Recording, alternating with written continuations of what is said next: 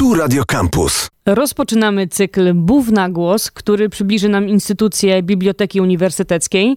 W dzisiejszym, pierwszym odcinku gościmy panią dyrektor w latach 2003-2013, panią Ewę Kobierską-Maciuszko.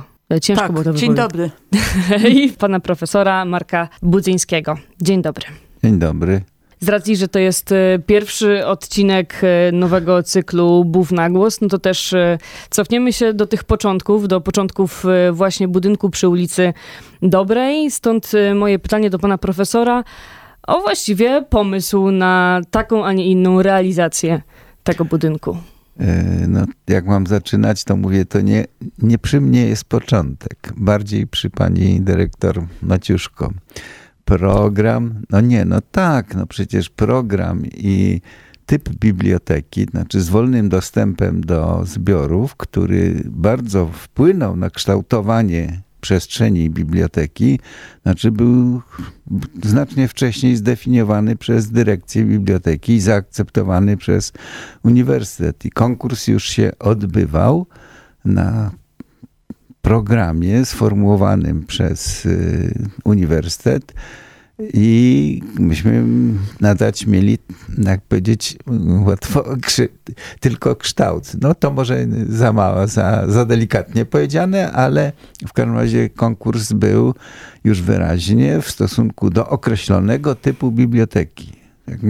To, co przede wszystkim było w tym programie, no w jakimś sensie w Polsce chyba nowatorskiego, to wolny dostęp do zbiorów. Tak? Czyli przychodzimy, siadamy, znaczy wyciągamy z półki, co chcemy i sobie czytamy też na dobrą sprawę, gdzie chcemy.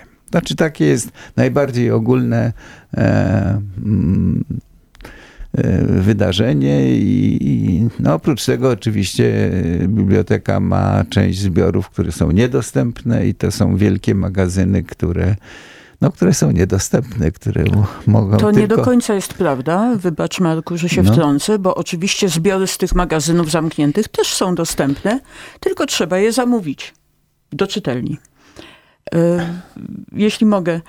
E, pan profesor nadmiernie upraszcza, bo oczywiście e, wskazana lokalizacja na Powiślu stwarzała, stawiała określone wyzwania przed grupą architektów przystępujących do konkursu, niezależnie od tego, co było w programie użytkowym. W programie użytkowym faktycznie był ten wolny dostęp do zbiorów, ale myślę, że takich zmiennych, które w efekcie złożyły się na sukces buwu na Powiślu, było przynajmniej kilka. To jest kwestia lokalizacji, kwestia wyrazu artystycznego bryły zaproponowanej przez zespół profesora Budzyńskiego. Wtedy przecież my dostaliśmy w tym konkursie SARP-u, gdzie, który toczył się w roku 93, czyli za rok będzie 30 lat. Dostaliśmy 50 prac. Większość z nich była standardowa, nie powiem przeciętna, ale trzymała się w standardzie tak zwanego budownictwa bibliotecznego. Oliśniła nas praca zespołu pod kierunkiem profesora Marka Budzyńskiego i Zbigniewa Badowskiego właśnie swoim wyrazem artystycznym, jak również spełnieniem pewnych założeń programowych, funkcjonalnych z których owszem najpoważniejszym było założenie wolnego dostępu do zbiorów. Pamiętajmy, że mówimy o epoce, kiedy jeszcze druk w sensie nośnika informacji miał kolosalne znaczenie podstawowe w procesie badawczym i dydaktycznym. To nie było tak jak dzisiaj, kiedy BUF oferuje dostęp do paru milionów tekstów dostępnych online. E, wystarczy mieć kartę czytelnika, żeby z każdego miejsca świata móc wejść do tej biblioteki. 30 lat temu to, co stało na półkach, to była podstawa procesu dydaktycznego i badawczego, więc to miało znaczenie. E, wraz z moim ówczesnym szefem, doktorem Henrykiem Holendrem, który wtedy był dyrektorem, uznaliśmy, że to jest ten moment, po prostu moment dziejowy, żeby zmienić XIX-wieczną organizację tych zbiorów, to znaczy zbiory zamknięte, ściśnięte w magazynie i jedna czytelnia główna i bibliotekarz jako e, pośrednik między tym magazynem a czytelnikiem czekającym grzecznie w czytelni głównej, aż mu się dostarczy to, co zamówił, na taką organizację przestrzenną biblioteki, którą znaliśmy już. To nie odkrywaliśmy Ameryki. To już było w świecie zachodnim tak zwanym, czyli w Stanach Zjednoczonych i w Europie Zachodnim. Duże zorganizowane w sposób systematyczny zbiory biblioteczne. W sposób systematyczny, to znaczy według jakiejś klasyfikacji, która prowadzi czytelnika od ogółu do szczegółu. Tym szczegółem jest konkretna książka w konkretnym miejscu na półce już przestaję. Przepraszam, że tak długo. Nie, ja mam pytanie jeszcze Nie. a propos y, w ogóle tego, tej wykorzystywania mm, przestrzeni i takich y, najbardziej newralgicznych punktów, które y, właściwie są potrzebne do tego, żeby biblioteka funkcjonowała. Chodzi tutaj oczywiście o, o same zbiory książek, ale też, też pewnie archiwa, też pewnie miejsca, gdzie się przechowuje te białe kruki i mm, stąd właśnie pytanie, jak jak to zostało rozplanowane już, y, żeby to, to wszystko funkcjonowało razem? Dobrze, to ja może wrócę na moment do początku, do tego zderzenia, prawda, z jakim było niewątpliwie nowatorstwo z organizacji funkcjonowania biblioteki z poglądami tak zwanego rozwoju zrównoważonego, sprawami natura, kultura, czyli te przeciwieństwa, które muszą tworzyć jedność, czyli cała ta filozofia. E, no i w, ta lokalizacja właśnie na Powiślu, przy ogrodzie botanicznym, z widokiem na Wisłę, no, była pod tym względem e, idealna. I myśmy Y, tą y, bibliotekę w kategoriach najbardziej ogólnych, właśnie przestrzeń biblioteki organizowali w ten sposób, że powłoka zewnętrzna biblioteki ma być w większości organiczna, czyli ma być tą naturą, tak? ma jedną fasadę od strony miasta, czyli od ulicy Dobrej, fasadę, którą nazwaliśmy kulturowa, czyli to jest taka, która tworzy związki z tą warstwą, którą nazywamy kulturą. Myśmy wtedy byli, ja nadal jestem e, takim zwolennikiem strukturalizmu, to znaczy, że kultura to jest całokształt dorobku e, człowieka, utrwalonego dorobku człowieka. Myślę, że to jest dla potrzeb kształtowania przestrzeni świetna, ciągle funkcjonująca filozofia i na tej podstawie żeśmy zrobili, tak? Ten, ten właśnie, czyli to jest to ogólne. Drugie, no jednak e, chodziło o zderzenie drugiej rzeczy, znaczy sakralizacji samego pojęcia nauki, biblioteki, czyli gromadzenia zbiorów, w dosłownym słowa znaczeniu, że to jest coś, no, w historii tej kultury wspaniałego, tak? Ale z drugiej strony przecież jest ten wolny dostęp do zbiorów, czyli jest ta jakiś ekstremum demokratyczności, czy w ogóle wolności i e, no, te, dwie, te dwa elementy w kształtowaniu przestrzeni u nas e, jednoznacznie, ja bym powiedział tak, na wprost je zrobiliśmy, znaczy jest prawa osi głównej, która jest właśnie między tą fasadą, nazwijmy to kulturową, przez którą były jeszcze pierwotnie sześć wejść do tak zwanej uliczki, która stanowiła połączenie przestrzeni zewnętrznej z tą sakralizowaną częścią biblioteki. I tam, tam właśnie ta, to wejście schodami, które nazywaliśmy bardzo pięknie propylejami, tak, pomiędzy kolumnadą filozofów, o których zresztą bardzo ładne wydarzenia się związane z tą, z tą, z tą kolumnadą były i wejściem do, do e, katalogów. To był właśnie ten hol katalogów, czyli to miejsce, gdzie e, były klasyczne katalogi, komputery stały, no i wreszcie można było kawałek dalej pójść i już wejść w tą e, przestrzeń wolnego dostępu do zbiorów. Tak? I ta przestrzeń dawała czytelnikowi możliwość zupełnie nieograniczonego buszowania wśród półek. Docelowa pojemność tej przestrzeni jest liczona na milion woluminów.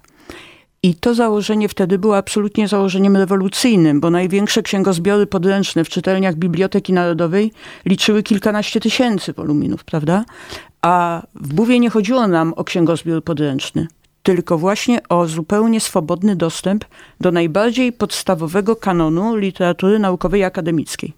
Za tą piękną filozofią, którą pan profesor tutaj przedstawił, stało musiało pójść mnóstwo drobnych lub poważniejszych rozwiązań organizacyjnych, tak żeby te 3 miliony prawie ówcześnie zbiorów rozmieścić, rozmieścić ludzi, którzy pracują przy tych zbiorach i dać jakby przestrzeń do pracy naszych użytkowników, y, których to y, użytkowników codziennie od dnia otwarcia przez bardzo wiele lat wchodziło 2000 dziennie do biblioteki. Oni nie dość, że się w niej mieścili, to jeszcze każdy z nich był w stanie zaszyć się we własnym kącie i stworzyć jakby swoją mini prywatną przestrzeń w tej dużej, swobodnej przestrzeni.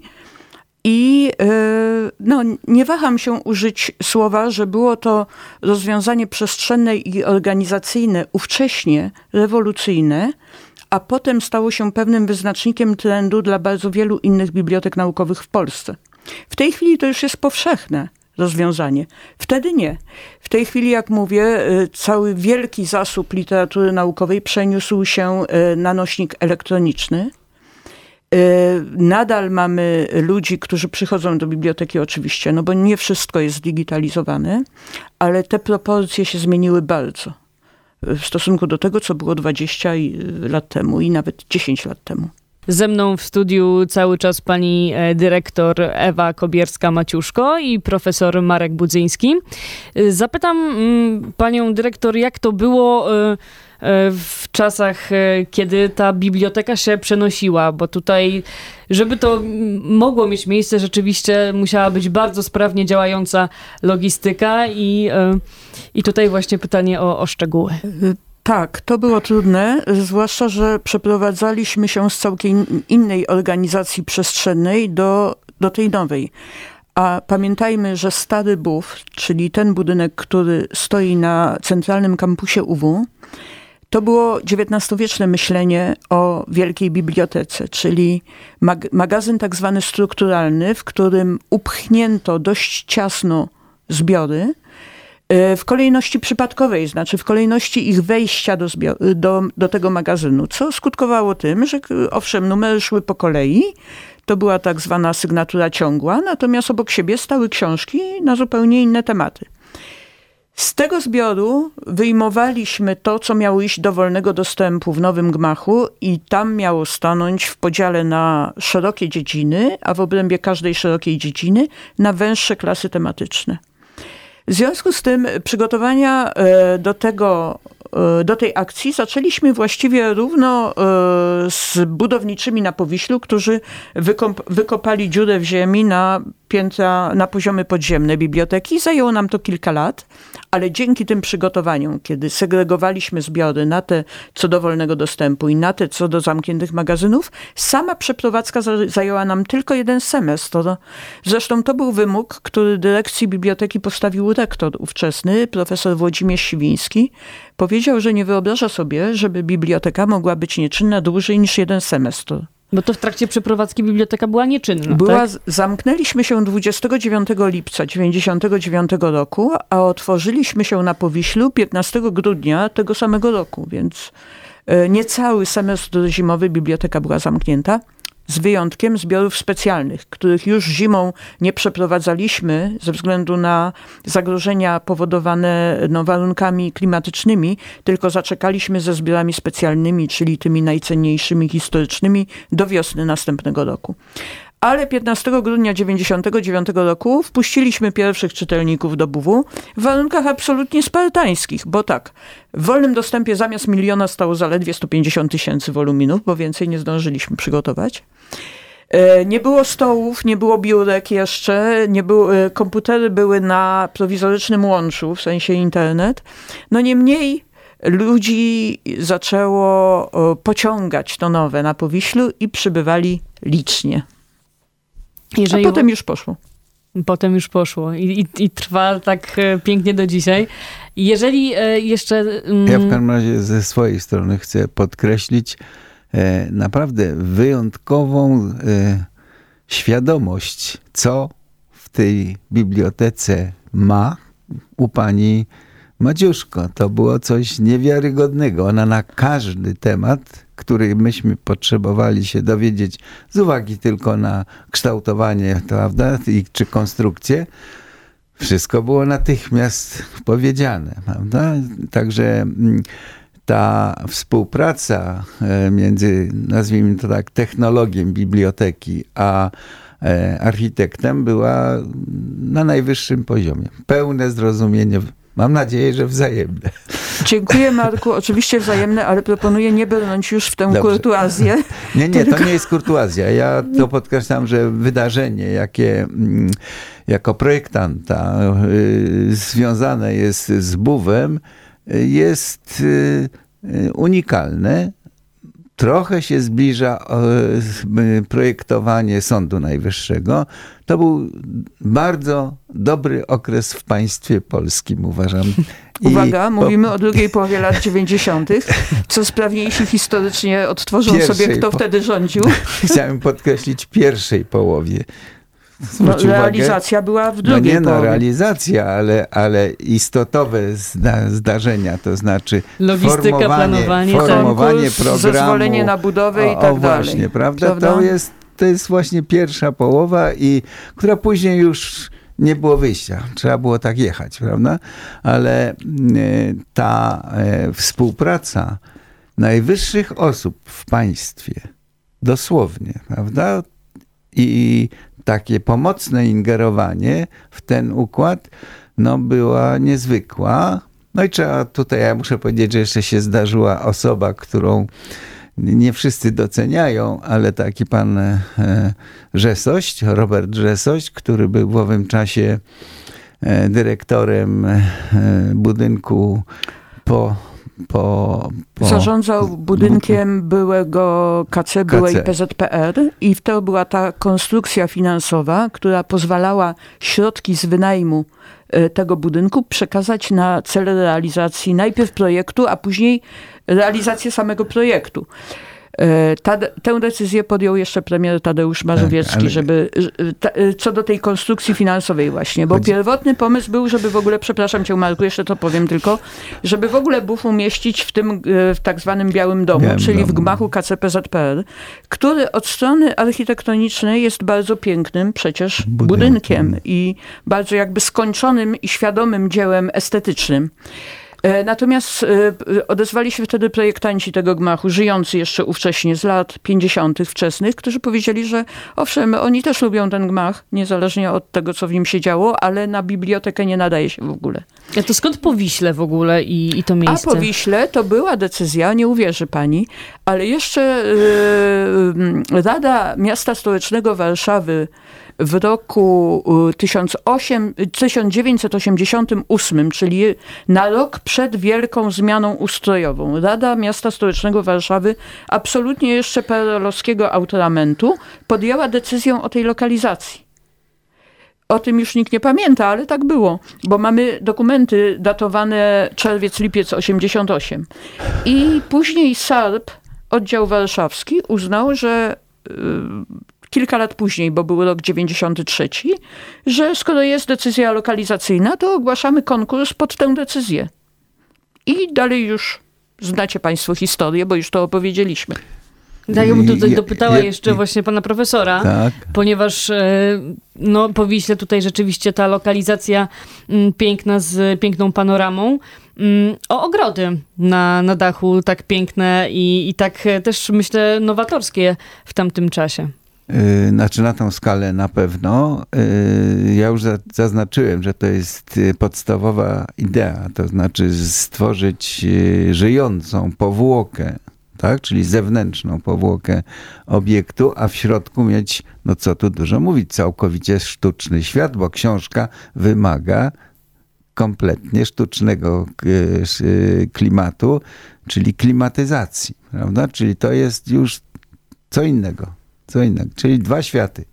No, no i stąd się wzięła ta powłoka, e, która znalazła uznanie u, u, u konkursowych tych. E, e, z powłoką były kłopoty, były kłopoty, bo jeśli chodzi o dach, to mieliśmy założenie, że to będzie taka roślinność rodzima, która się sama przekształca sama. Znaczy tak, tak zwana naturalna sukcesja następuje na tym. To, to będą taki raczej chwasty niż wspaniały ogród. Tak? I e, no, wydarzyła się taka sytuacja, że nagle zabrakło pieniędzy na posadzenie, bo była szalona kontrowersja między panią, która zarządzała e, roślinnością na Uniwersytecie Warszawy, która tej idei nie była w stanie zaakceptować. Dla niej y, roślina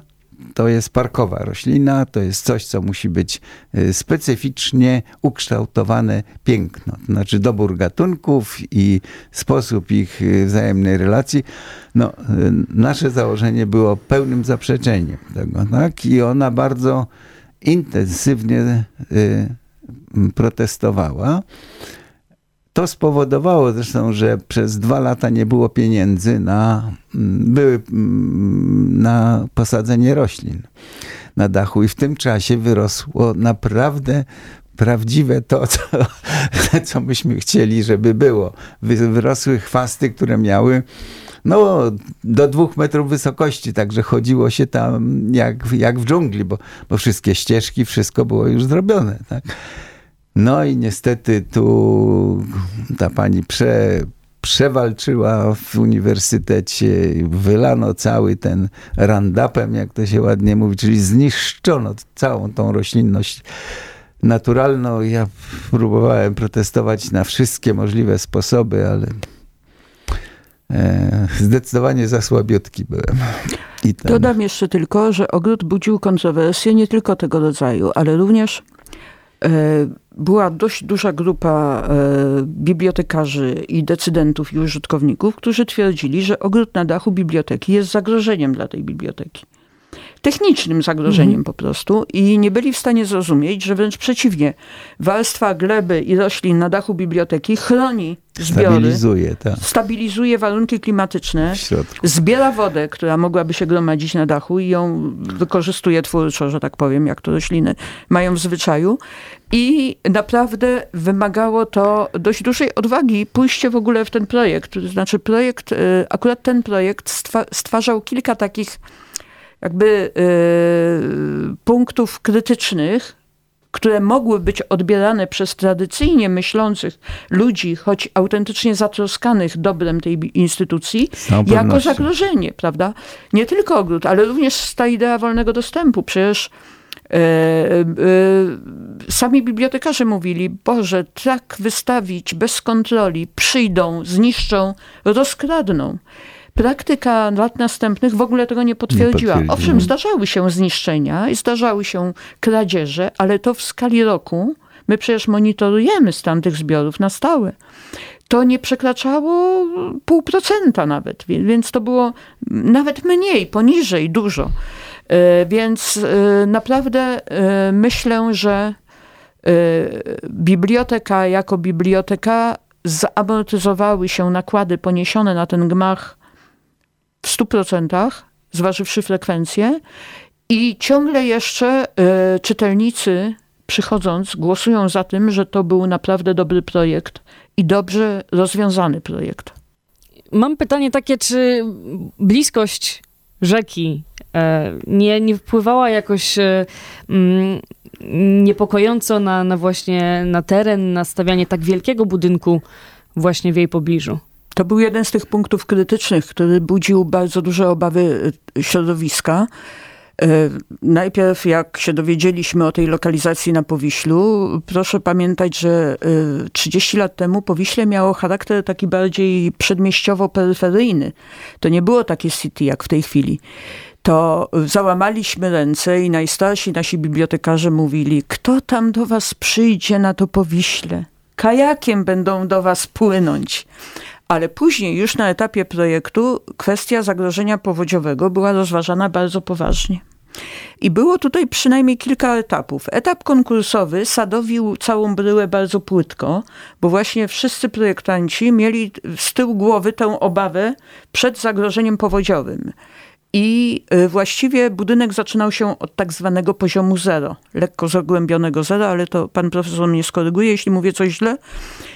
Później, już w trakcie e, projektu e, budowlanego, okazało się, że to jest zła koncepcja, ponieważ e, badania geologiczne nie były dość dokładne na etapie konkursu. Powtórzono je i okazało się, że bryły o takiej masie nie da się tak płytko posadowić i trzeba filary konstrukcyjne, które dźwigają całą konstrukcję, spuścić 8 metrów w głąb co y, zapadły stosowne decyzje, tudzież dodatkowe finansowanie y, tych, tych działań i y, projektanci zaplanowali dwa piętra podziemne. One były dodane już po konkursie. W tej chwili na tych piętrach podziemnych jest na poziomie minus dwa parking, a na poziomie minus jeden centrum sportowe UW, ale oba te piętra podziemne są w, zrobione w tak zwanej technologii białej wanny, czyli są w takiej nietce wylanej bardzo gęstym betonem, od, y, odpornym na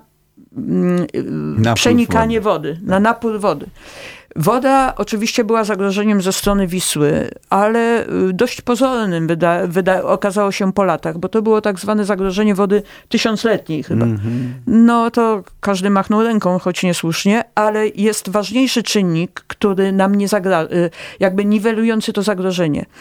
Brzeg śródmiejski Wisły jest bardzo wysoki między lustrem wody a, a brzegiem, tam gdzie biegnie Wisłostrada, jest kilka metrów różnicy.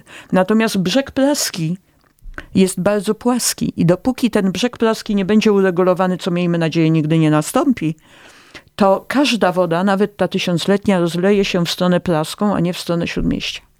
Większym natomiast zagrożeniem okazał się stan wód gruntowych w okolicy, a zwłaszcza w sytuacji, kiedy ze skarpy która jest od strony uniwersytetu, uniwersytet stoi na skarpie, spływają wody deszczowe i wszystko to wpływa na poziom wód gruntowych.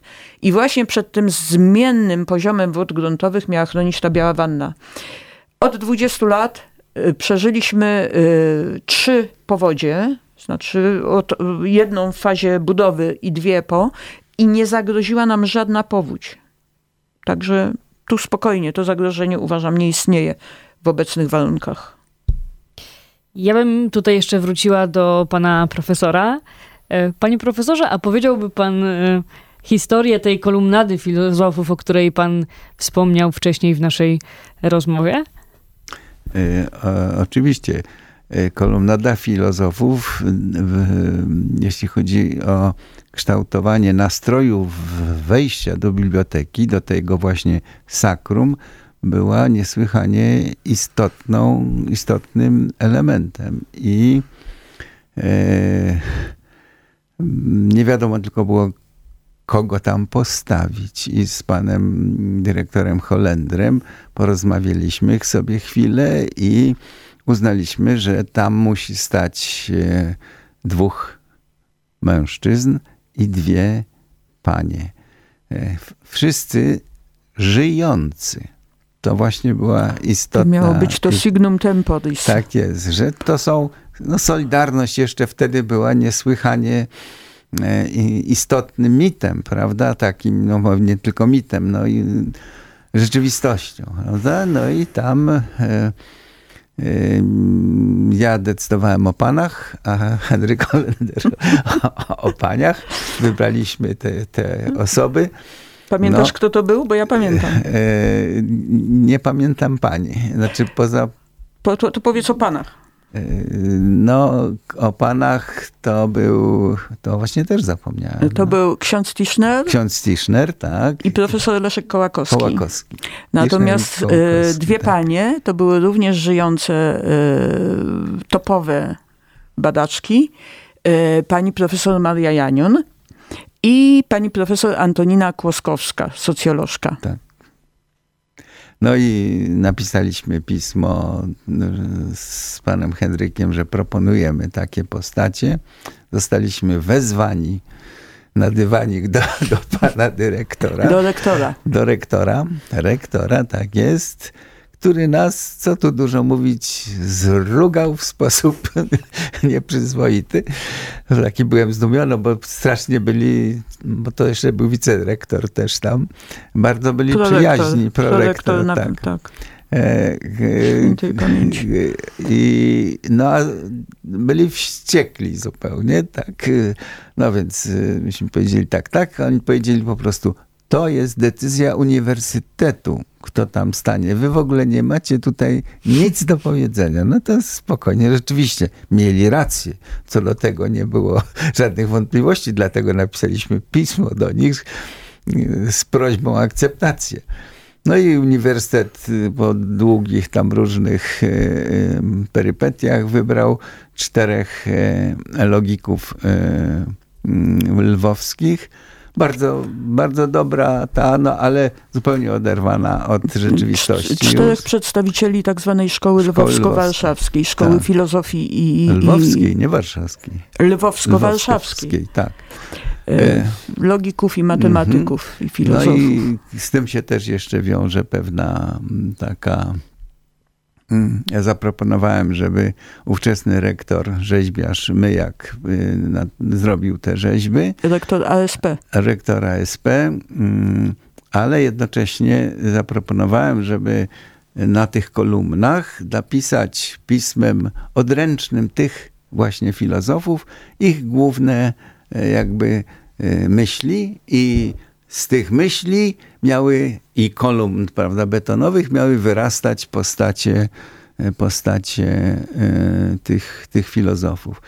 No i okazało się to być trudne do zniesienia, podporządkował się, ale trudne do zniesienia, że mm, inny artysta będzie rysował te, te, te teksty, a ja poprosiłem grzecznie, żeby te postacie wyrastały z kolumn, no tak trochę jak u Rodena. I to też było nie do, nie do zaakceptowania. No i w związku z tym te postacie są tak dość dziwnie ustawione na, na, na, tej, na tej kolumnadzie, ale są. Ale, ale są, są, tak. Ale jest to są. Kazimierz Twardowski, Jan Łukasiewicz, Alfred Tarski i Stanisław Leśniewski. Oni tutaj e, bronią tego dostępu, albo właściwie zapraszają do tej sfery sakrum, którą jest biblioteka. Biblioteka, którą, mm, o której można opowiadać właściwie bardzo, bardzo wiele i kryje wiele wspaniałych historii. Ja jeszcze mm. z chęcią powiem o tych tablicach na, na, na przodzie. Czy już nie? Nie. Dobrze. Ale to, to mam nadzieję, że jest to gdzieś e, opisane, bo pan no, profesor jest, mówił, że... Pan Henryk Holender napisał taką książeczkę nad, o, o, historii tego wydarzenia. To tam na pewno więcej szczegółów. Bo tam są, zamiast encyklopedii, są e, języki cytaty z różnych obszarów kulturowych i językowych, językowych, jednak wszystkie skoncentrowane na czytaniu i doświadczeniu lektury. Jasne. To ja odsyłam wszystkich zainteresowanych, a tymczasem bardzo, bardzo dziękuję e, pani dyrektor, e, pani Ewa Kobierska-Maciuszko, dyrektor w latach 2003-2013. Dziękuję pan, bardzo. I pan profesor Marek Budzyński, architekt e, właśnie Biblioteki Uniwersyteckiej. Mm, z drugim odcinkiem cyklu Bów na głos wracamy 6 maja i porozmawiamy wtedy o zbiorach specjalnych biblioteki, które będzie szansa zobaczyć podczas tegorocznej Nocy Muzeów, która przebiegać będzie pod hasłem hasłem Bów naturalnie. Także słyszymy się 6 maja. Radio Campus.